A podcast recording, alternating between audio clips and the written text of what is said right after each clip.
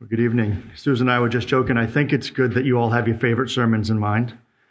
Um, it's at least a place to start. Um, as I was getting ready for this week, uh, I'm thank, very thankful that Tim led the service this evening. Uh, normally, I pick out the songs that we're going to sing in the evening, and Debbie picks out the morning songs. And she and I will talk about, you know, what we were going to pick. And sometimes we're, we're choosing the same songs, right? And this morning, for tonight, I had picked out "Immortal, Invisible," which was one of the songs we sang this morning. Really was the theme that was running through my mind over these last few weeks is, is, is just God Himself. I mean, it really fit tremendously with this, this morning's message.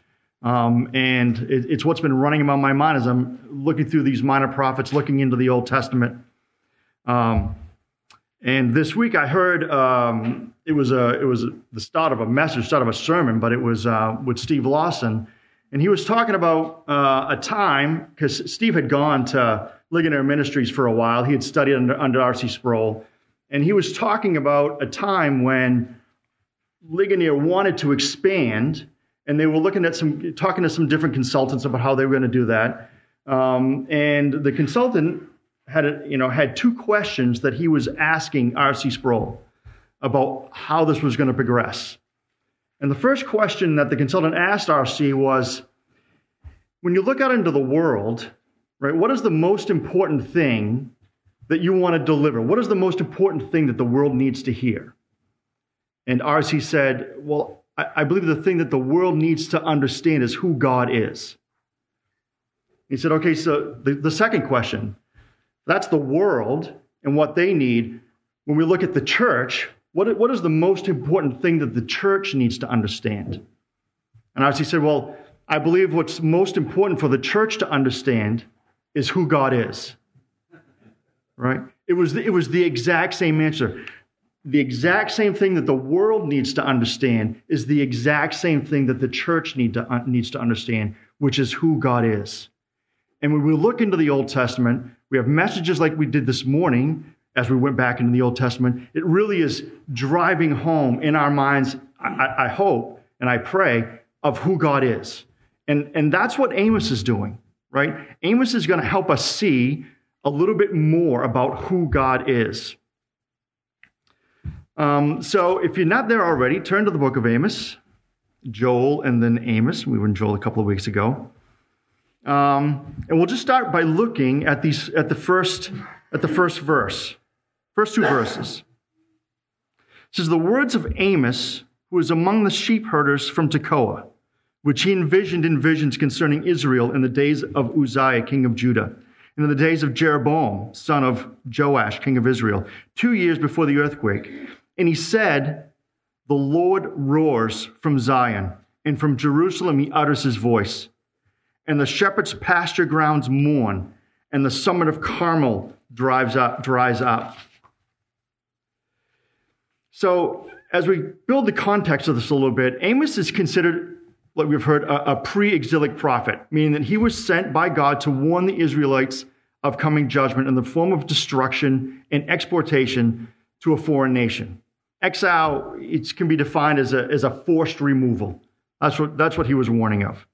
And the kingdom of God at this time had been established under King David, it was expanded under Solomon, uh, to the point where after Solomon's death and under the rule of his son Rehoboam, in 1930 BC, around 930 BC, the kingdom divided. Right? So this is the history. Most of us are aware of it. That's when the kingdom divided. The southern kingdom of Judah, one tribe, remained with Rehoboam as their leader. In the northern kingdom, 10 tri- tribes chose to follow Jeroboam. And, um, uh, and that's, that's kind of the context of what we see. When we think about Amos, what do we know? We don't know a lot about Amos. Uh, it says here that he was uh, among the sheep herders. Uh, and in chapter 7, it says that he also took care of sycamore fig trees. So we, we know that that's what, it, what his trades were. We know he was from the southern kingdom. He's from Tekoa, which is about 10 miles south of Jerusalem. And Amos received messages from God to go and preach to the northern kingdom. So he had to leave the south and he had to go to the, go to the north to prophesy. Um, at the time of Amos, it was roughly 750 BC. And the northern kingdom had been in existence at that point for about 150 years. And just to build this context, I'd like to take from put your finger in Amos, turn back to 1 Kings chapter 12. 1 Kings chapter 12.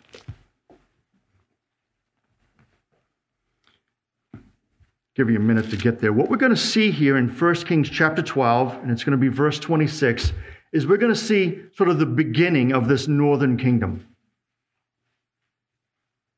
And it kind of sets the stage as to what was going on 150 years later in Amos's time. Right, so 1 Kings chapter 12, verse 26. I'm just going to read it. It says, And Jeroboam said in his heart, and we'll say this is Jeroboam the first, because in Amos we're going to see Jeroboam, that really is Jeroboam the second. So Jeroboam said in his heart, Now the kingdom will return to the house of David. If this people go up to offer sacrifices in the house of the Lord at Jerusalem, then the heart of this people will return to their Lord, even to Rehoboam, king of Judah, and they will kill me and return to Rehoboam, king of Judah. So the king consulted and made two golden calves. And he said to them, It is too much for you to go up to Jerusalem. Behold, your gods, O Israel, that brought you up from the land of Egypt. It's like they're right back at the, at the base of Mount Sinai. And here we are standing. You, you, you almost want to say, Are you kidding me? As we look at golden calves, and he stands and says, They brought you up out of the land of Egypt through 29 through 30, look how many times the word he, I, I, I underlined it, he, he. Verse, uh, verse 29, and he set one in, in Bethel, and the other he put in Dan. So he separated the two golden calves, he set up a shrine in Bethel, and he set up a shrine in Dan. And he made, and he made houses on high places and made priests from among all the people who were not of the sons of Levi. He made the priests, these are politically appointed priests the priests in name only. They have nothing to do with the, the tribe of Levi. He picked them, he put them in place. So they served him. They weren't serving God, they were serving him. Uh, verse 32 And Jeroboam instituted a, he instituted a feast in the eighth month of the fifteenth day of the month, like, like the feast that was in Judah. And he went up to the altar, thus he did in Bethel, sacrificing to the calves which he had made. And he stationed in Bethel the priests of the high places which he had made. Then he went up to the altar which he had made in Bethel on the 15th day of the, 18th, of the eighth month, even in the month of which he had devised in his own heart.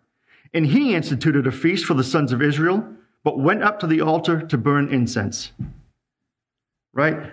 All the religious practice, all the ritual, all the festivals, and the priests themselves in the northern kingdom were established by man and not by God. Jeroboam himself created all of this and led the people away from worshiping the true God. That was 150 years before God had essentially said, That's enough. And he sent Amos up there to prophesy to him. So that sets the stage. Go ahead and turn back to Amos. So, in the message from Amos, the first point we're going to see in graphic form concerning who God is is that God's patience is limited. God's patience is limited. Paul tells us in Galatians 6 that God will not be mocked. And this is exactly what had been happening, and God's patience has run out. And that's what we're going to see. So, uh, this fact, we'll look at um, verse 2. It goes actually through chapter 2, verse 6, but I'm going to read uh, verse 2 through 5. And he said, The Lord roars, and he that being Amos, the Lord roars from Zion, and from Jerusalem he utters his voice. And the shepherd's pasture grounds mourn, and the summit of Carmel dries up. Thus says the Lord, For three transgressions of Damascus, and for four, I will not revoke its punishment, because they threshed Gilead with the implements of sharp iron. So I will send fire upon the house of Hazael, and it will consume the citadels of Benhadad. I will also break the gate bar of Damascus and cut off the inhabitant from the valley of Aven, and him who holds the scepter from Beth Eden. So the people of Aram will go in exiled to Kir, says the Lord. The first thing we see here is that Amos says, A Lord roars from Zion, right? It's a graphic image. Lions roar when they're angry when they're being aggressive. It's vivid, vivid imagery. And it says, He roars from Jerusalem, or not man's chosen city of Bethel that we just saw in First Kings. This is, this is from Jerusalem. This is where God is.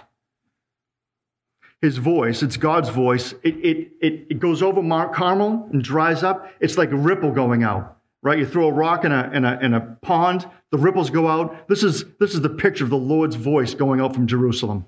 He roared, it, that voice rippled out, and it's going to have its effect on the hearers. Right? So, verse 3, verse 3 begins what's considered the seven oracles of Amos. Right? An oracle uh, being uh, a message from God was being delivered. Right? It's being delivered through a person. In this case, the oracles are God's messages concerning his coming judgment on the Gentile or the pagan nations that are surrounding Israel. And the first is this oracle against Damascus. In verse 3, it says, For three transgressions of Damascus and for four. It's, it's again, it's, it's imagery. It's a, some call it a formula. It's essentially saying it's, it's full. God's, God's full. They, maybe for three transgressions, God tarried, but on four, that's it. Judgment is, judgment is imminent at this point. So three transgressions of Damascus and for four, and I will not revoke its punishment. And this is not to say that Damascus was a threat to Israel, because in the day of Jeroboam, they were not a threat. God is not going to punish these pagan nations because of the way they treated Israel, but because of the way they treated other human beings who had been created in his image. God was angry at this pagan nation because they had committed crimes against humanity. Look at uh, the second half of verse 3. It says, because they threshed Gilead with implements of sharp iron. What it's saying is, is Damascus had probably militarily defeated Gilead, but then they took these large iron things that they would use in the field and they just ground the bodies into the ground. Right? It was inexcusable, and God, God wasn't having it. Right? It was crimes that it was above and beyond anything that would be expected. And for that, they were going to be judged. Um, verse 6 starts the next oracle, continues with an oracle against Gaza. It says, For three transgressions of Gaza and for four, I will not revoke its punishment. Why? Because they deported entire population to deliver it to Edom. This treatment of other peoples was unacceptable again before God, and as a result, judgment was coming. We see that continue through the oracles against Tyre in verse 9, Edom in verse 11, the sons of Ammon, verse 13. And look at verse 13 just for a minute. Verse 13 says, Thus says the Lord, for three transgressions of the sons of Ammon, and for four, I will not revoke its punishment. Why? Because they ripped open the pregnant women of Gilead in order to enlarge their borders. How close to home does that strike in a nation that has already aborted millions of infants? Even this day is rapidly moving towards abortion on demand. A nation with an elected government that supports abortion anytime, any place, any reason.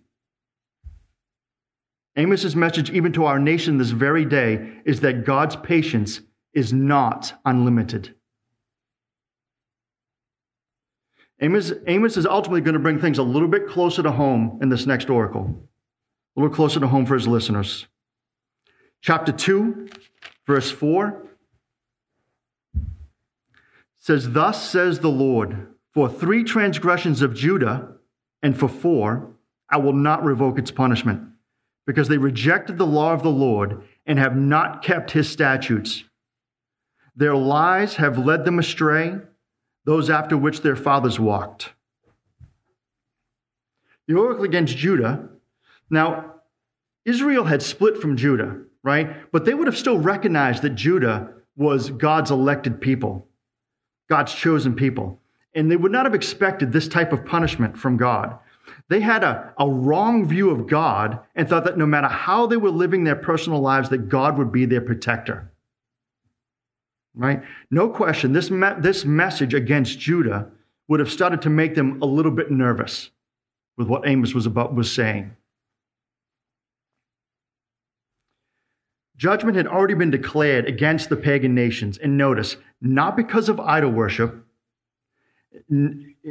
or their lack of worshiping the one true God, but because of how they had treated other human beings. They had violated the law of God, the law that God had written on their hearts. I'll just read them to you. We remember the words of Paul wrote in Romans. For the wrath of God is re- revealed from heaven against all ungodliness and unrighteousness of men, who suppress the truth in unrighteousness, because that which is known about God is evident within them, for God made it evident to them. Chapter 2, verse 14 says, For when Gentiles do what do not have the law, do instinctively the things of the law, these, not having the law, are a law to themselves, in that they show the work of the law written in their hearts, their conscience bearing witness, and their thoughts alternately accusing or else defending them. On the day when, according to my gospel, God will judge the secrets of men through Jesus Christ. These nations were declared guilty of breaking the law God had placed in their hearts. And we know that the same law is written on the heart of every human being that is alive today. Look back at verse two, uh, uh, verse four again, chapter two, and notice something very interesting. It says, "For three transgressions of Judah, and for four, I will not revoke its punishment." Why? Because they rejected the law of the Lord and have not kept His statutes. It's, it's a sweeping theological judgment against the family of God who had been blessed directly by receiving His word. If the pagan nations were going to have destruction brought against them for breaking the law in their hearts, how much more guilty would the family of God be? We know that those who have been given the word of God must live in submission to it. This truth is as relevant for the family of God today as it was in the 8th century BC. Luke 12 48 says, To whom much is given, much is required. God was requiring. Verse the second part of verse 4 says, Their lies also have led them astray, those after which their fathers walked. Willfully led astray by lies. No desire at all for discernment. No desire to see if the way they lived and worshiped matched up with God's written word. Blindly following after traditions. Is this not a picture of the world that we see today? Billions of people following after religious traditions that are built on nothing but lies and no desire for discernment. They're willingly being led astray. Jesus himself in Mark chapter 7 verse 6 says, "This people honors me with their lips, but their heart is far away from me. But in vain do they worship me, teaching his doctrines, the precepts of men. Neglecting the commandment of God, you hold to the tradition of men. We see it today. We saw it in First Kings. It was all set up by men. Right? It's so many. We're seeing it today. We, it's, it's never stopped happening. These are damning teachings and damning traditions that lead the followers away from the truth and into error building an allegiance to ritual versus reality. Next, Amos finally brings it home to his listeners in Israel. And this is no health, wealth, or prosperity message from Amos. This is a word of God, and it is directed to his chosen people. Chapter 2, uh, verses 6 to 16. It's an oracle against Israel, and this really is the theme of the remainder of the book. What we see here. Israel's list of sins are laid out in verses 6 to 12, and with judgment being announced in verse 13. So I'll read verses 6 through 12. Thus says the Lord, for three transgressions of Israel, and for four, I will not revoke its punishment, because they sell the righteous for money and the needy for a pair of sandals. These who pant after the very dust of the earth on the head of the helpless also turn aside the way of the humble. A man and his father resort to the same girl in order to profane my name, my holy name. And on garments taken as pledges, they stretch out beside every altar. And in the house of their God they drink the wine of those who have been fined. Yet it was I who destroyed the Amorite before them, though his height was like the height of cedars, and he was strong as the oaks. I even destroyed his fruit above and his root below. And it was I who brought you up out of the land of Egypt, and I led you in the wilderness forty years, that you might take possession of the land of the Amorite that I raised up for some of your sons to be prophets and some of you young men to be Nazarites. Is this not so, O sons of Israel? declares the Lord. But you made the Nazarites drink wine, and you commanded the prophets, saying, You shall not prophesy. Amos unfolds the sins here for which God is going to judge them. And we begin to see what actually is going on in the society itself. The people of Israel at this time are marked by three overarching characteristics.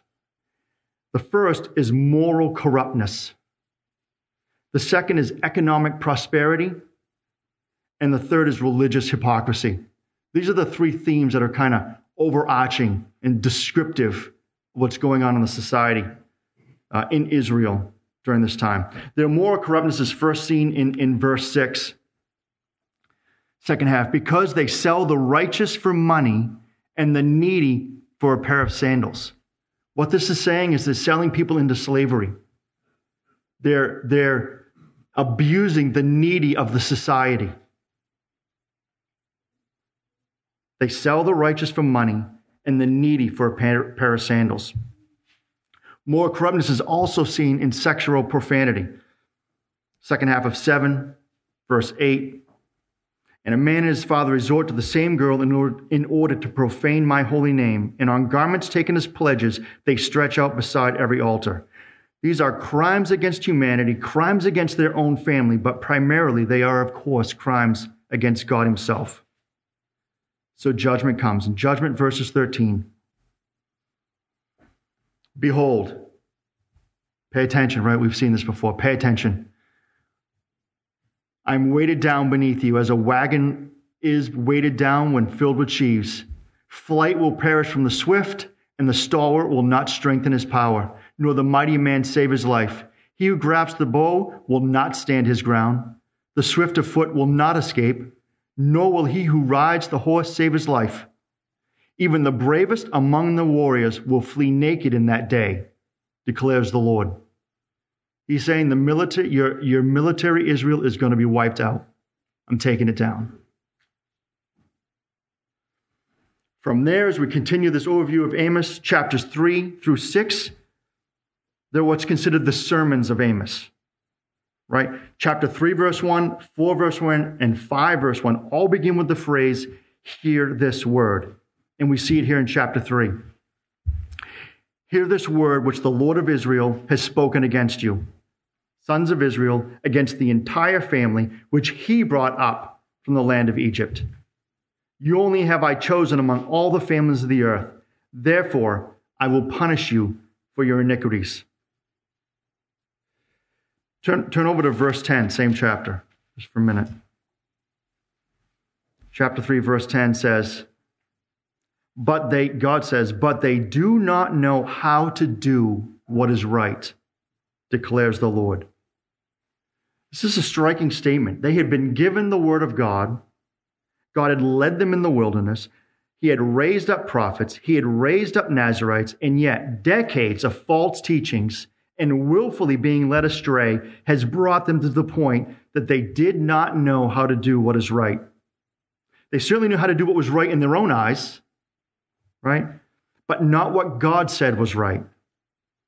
And there are important implications here for us, and, and I'm speaking to myself here as well. We are blessed with so many opportunities to learn what God expects. Our Sunday schools, our home Bible studies, our prayer meetings, men's and women's studies, not to mention the preaching of the word. These are all opportunities to teach us how to do what is right.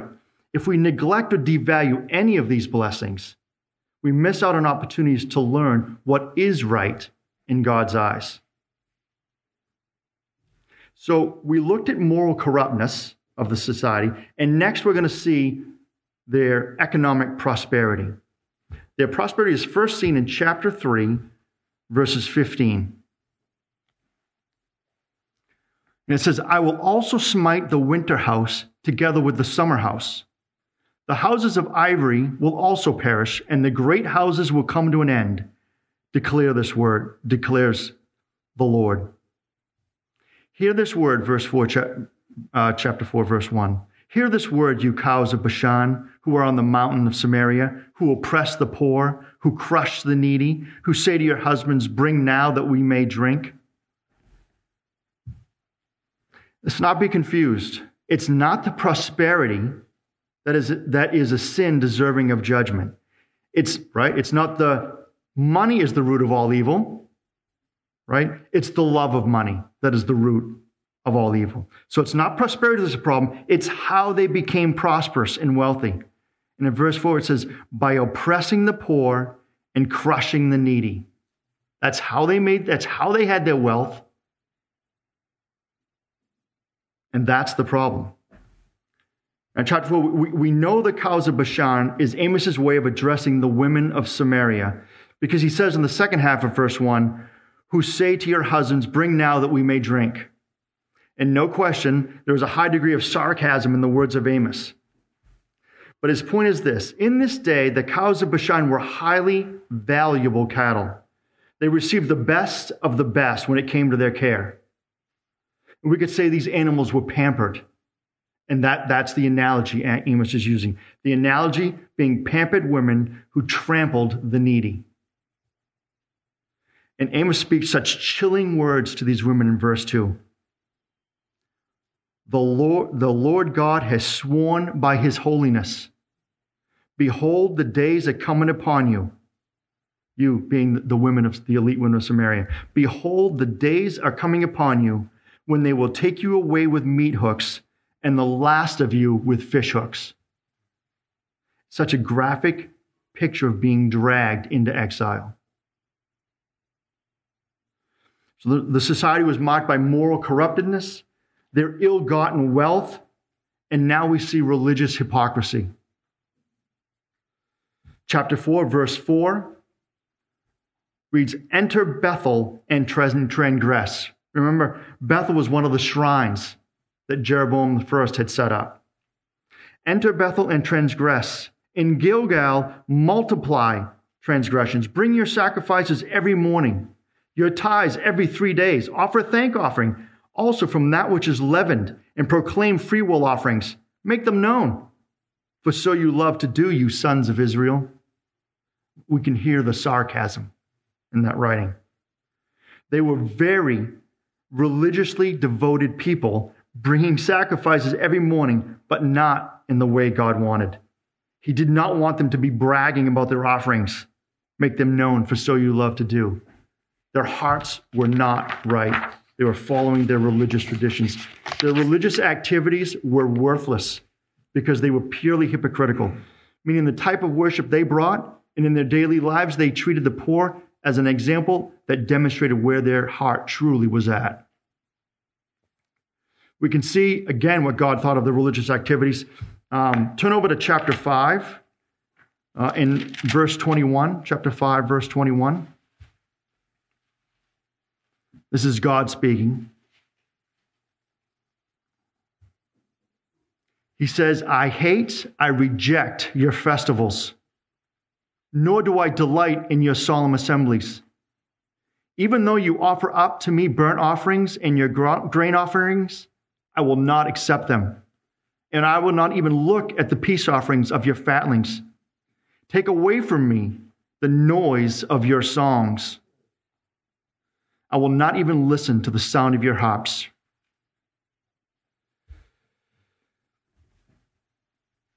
Right? he didn't want their, their fake religion, and he wasn't going to accept it. They were not pleasing to God. Why? Because they trusted in the ways of their tra- traditions and in their teachers instead of hiding the word of the Lord in their hearts, that they may know what is right. I think the verse that comes to many of us is Psalm 19, 119, 11. I have hidden your word in my heart that, might, that I might not sin against you. back at the beginning of chapter 5. This is what's considered the final sermon. And Amos presents it, he sings it as a dirge. It says it here. Hear this word which I take up for you as a dirge. It's a funeral song. He's going to sing the funeral song of Israel.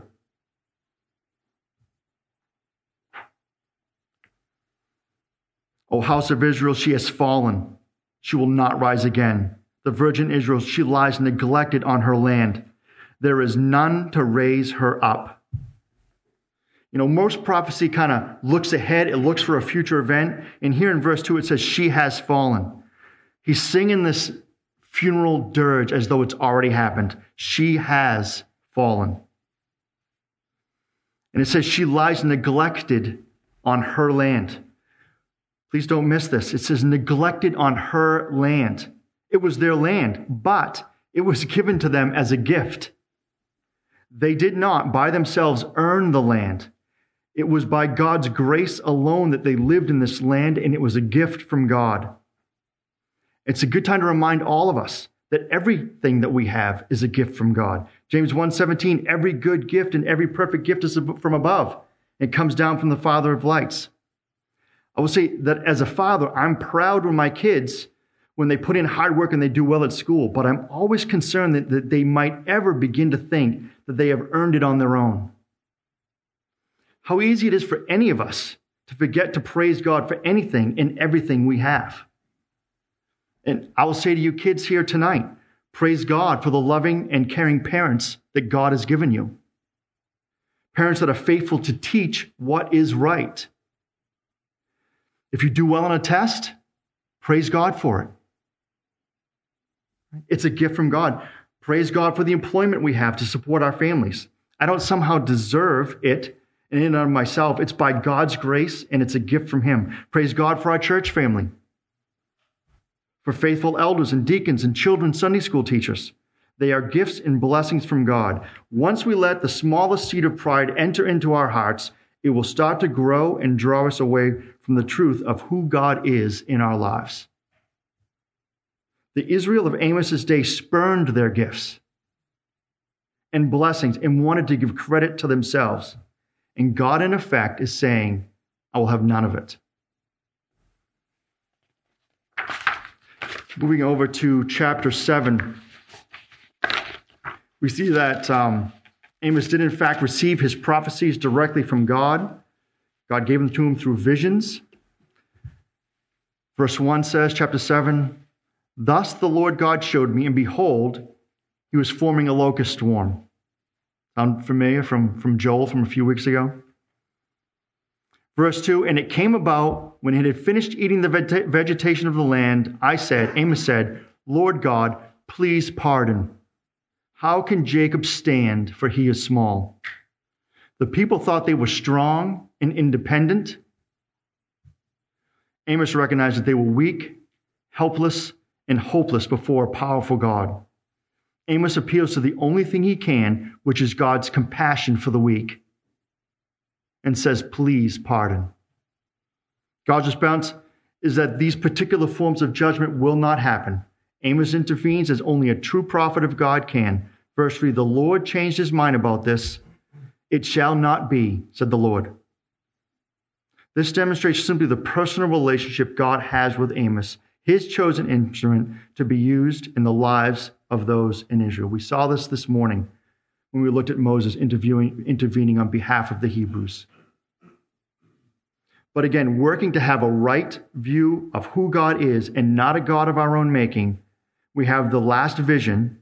It's in chapter 7, it's verses 7 through 8.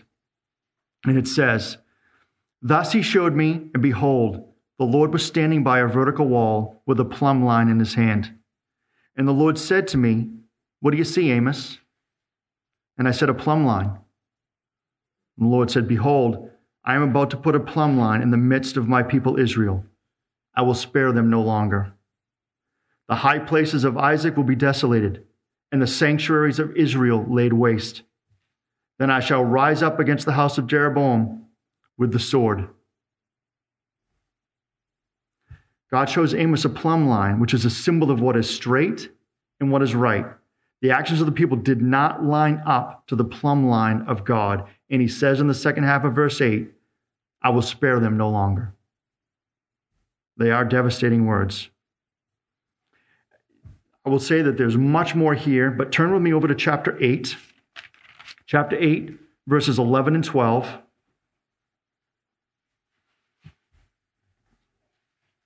And this is one last exercise of God's judgment on the people of Israel. And God says in verse 11, Behold, days are coming, declares the Lord, when I will send a famine on the land, not a famine for bread or a thirst for water, but rather for the hearing, for hearing the words of the Lord.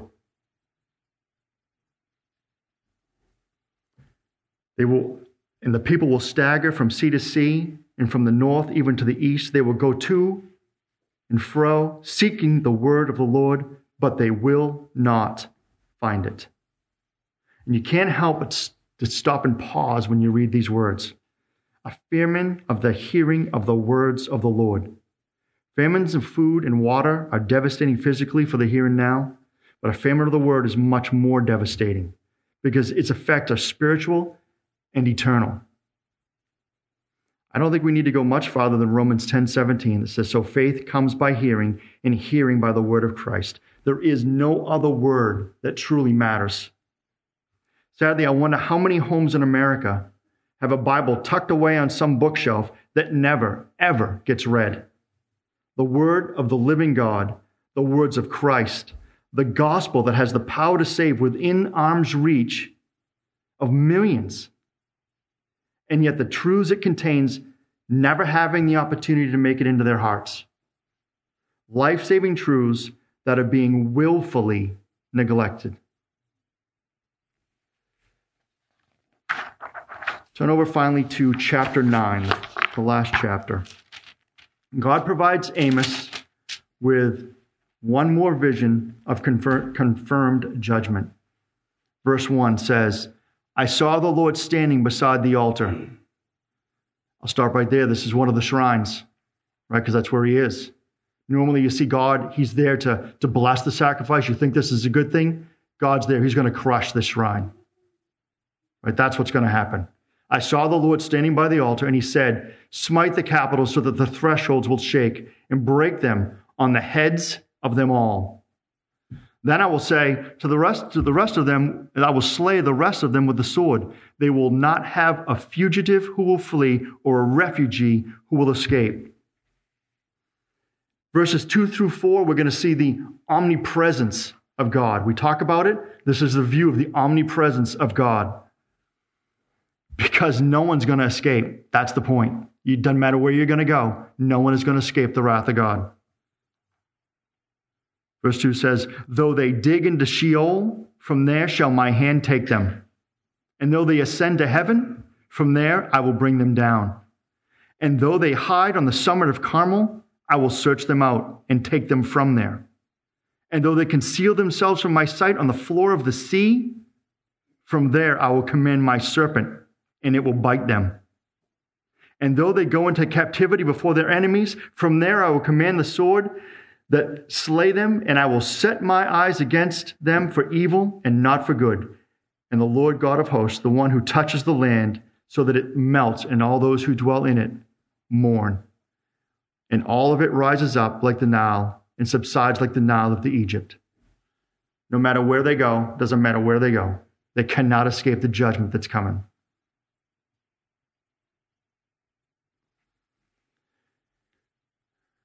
As we look over into chapter uh, verse 11 because we know that this isn't the end of the story right?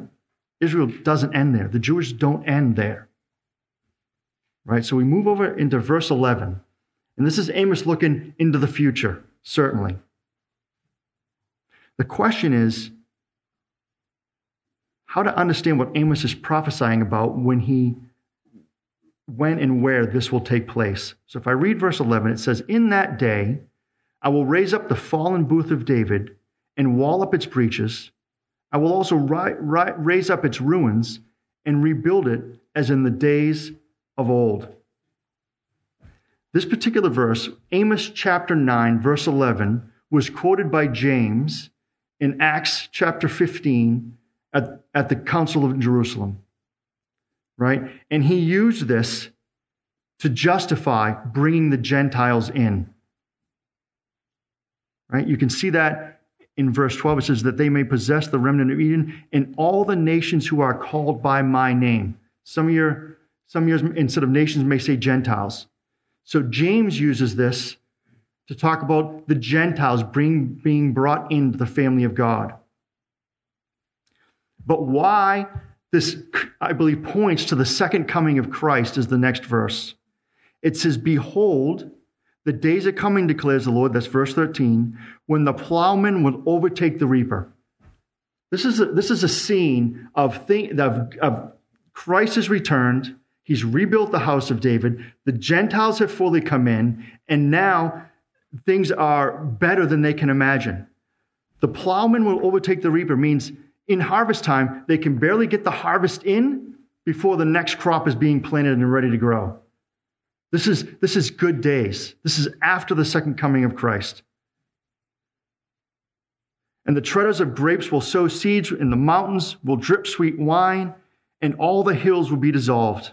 And I will restore the captivity of my people Israel and they will rebuild the ruined cities and live in them. They will also plant vineyards and drink their wine, and make the gardens and eat their fruit. I will also plant them on their land, and they will not again be rooted out from their land, which I have given them, says the Lord your God.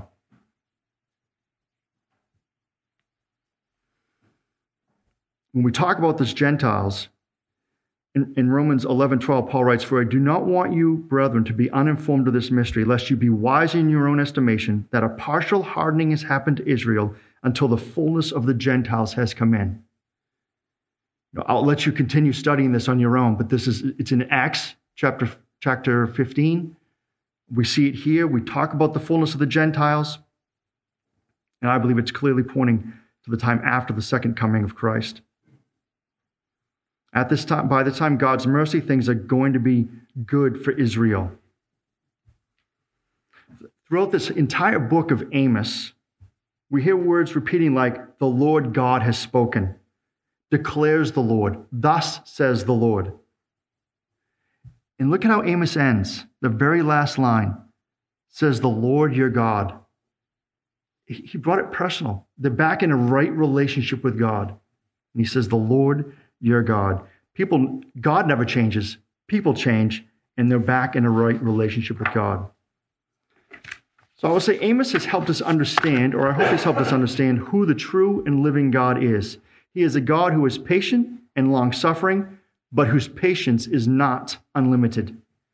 He is a righteous and holy God who must punish sin. He is a God who will not be mocked by religious hypocrisy. He puts up with, puts up with it for as long as he perfectly chooses, but one day he will step in and tear it down.